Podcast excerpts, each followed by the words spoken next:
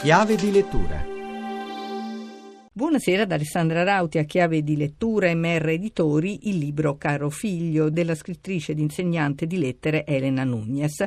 Nelle pagine la storia di Nora, ragazza madre che in età adulta cerca di recuperare il rapporto con il figlio Claudio e lo fa con una serie di lettere.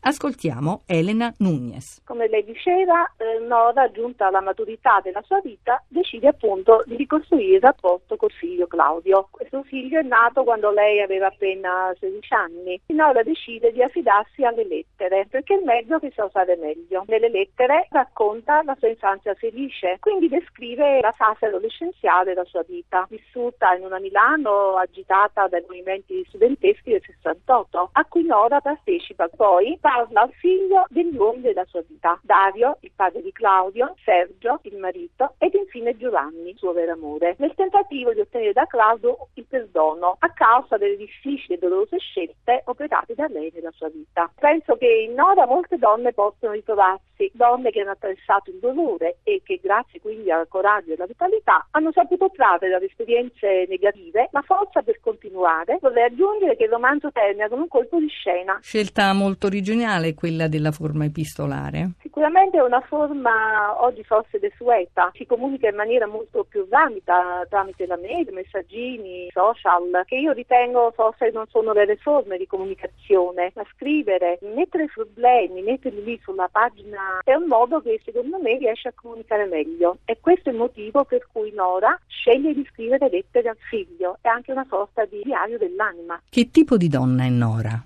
Se appartiene a una generazione diversa da quella attuale, io la ritengo una donna moderna, una donna che interpreta al meglio i vari ruoli, il ruolo di madre, di moglie, di amante, di madre e nei confronti di Claudio e nei confronti dell'altra figlia Maria. Al lettore potrebbe apparire che c'è una sorta di disparità nel rapporto tra i due figli, nel senso che lei possa privilegiare la figlia femmina. Non è così perché leggendo il romanzo si scopre poi che Maria nasce in un contesto familiare più sereno, invece Claudio è il figlio non voluto. Poi vediamo Noda come appunto dicevo moglie, un matrimonio forzato in che lei non ha scelto e infine Noda donna appassionata che segue il proprio istinto, fa anche delle scelte dolorose, però sicuramente sceglie quello che a lei in quel momento sembra il meglio per sé ma anche per il figlio. È tutto, scrivete a chiave di lettura chiocciolarai.it, a risentirci venerdì. Gabi.